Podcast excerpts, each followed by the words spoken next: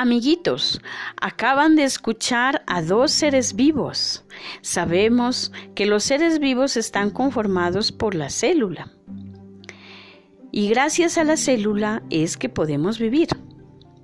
Entonces, de acuerdo a eso, les voy a leer un cuento y coloca mucha atención. La ciudad llamada celulosa. Hubo una vez, en una ciudad llamada Celulosa, un catastrófico disturbio que hizo que todo en la célula tuviera que ser restablecido. Todo empezó cuando las mitocondrias se aburrieron de intercambiar gases por energía y se fueron a quejar al núcleo para que organizara sus trabajos. Pero el núcleo no podía reemplazarlas porque nadie sabía esta función. Así fue que las mitocondrias dejaron de hacer su función y la célula se desactivó por no tener energía. El retículo endoplasmático dejó de enviar proteínas y el negocio tuvo que cerrar. Los ribosomas no podían producir proteínas y las vacuolas se quedaron sin espacio en sus bodegas, perdiéndose así el material producido.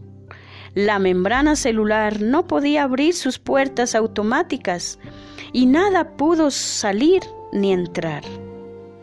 Llenos de ira, los organelos se rebelaron y volcaron un camión del retículo y acorralaron a las mitocondrias cuando se disponían a digerirlas con el ácido y las enzimas digestivas del lisosoma.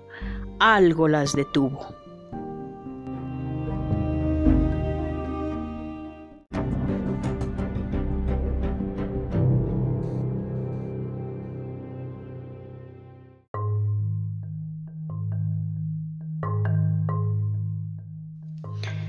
Todo empezó a ponerse negro y se oyeron unos poderosos golpes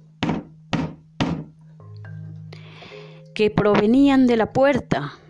Lo peor había llegado. Los atacaba una enfermedad y ahora estaba cediendo la puerta. Las mitocondrias tomaron acción evasiva y empezaron a darle energía a la célula, al doble de rápido. Todos se unieron a atacar el virus y las mitocondrias aprendieron su lección. Se pidieron disculpas y dijeron que todas son parte de la célula y si uno o dos no trabajan, puede enfermar.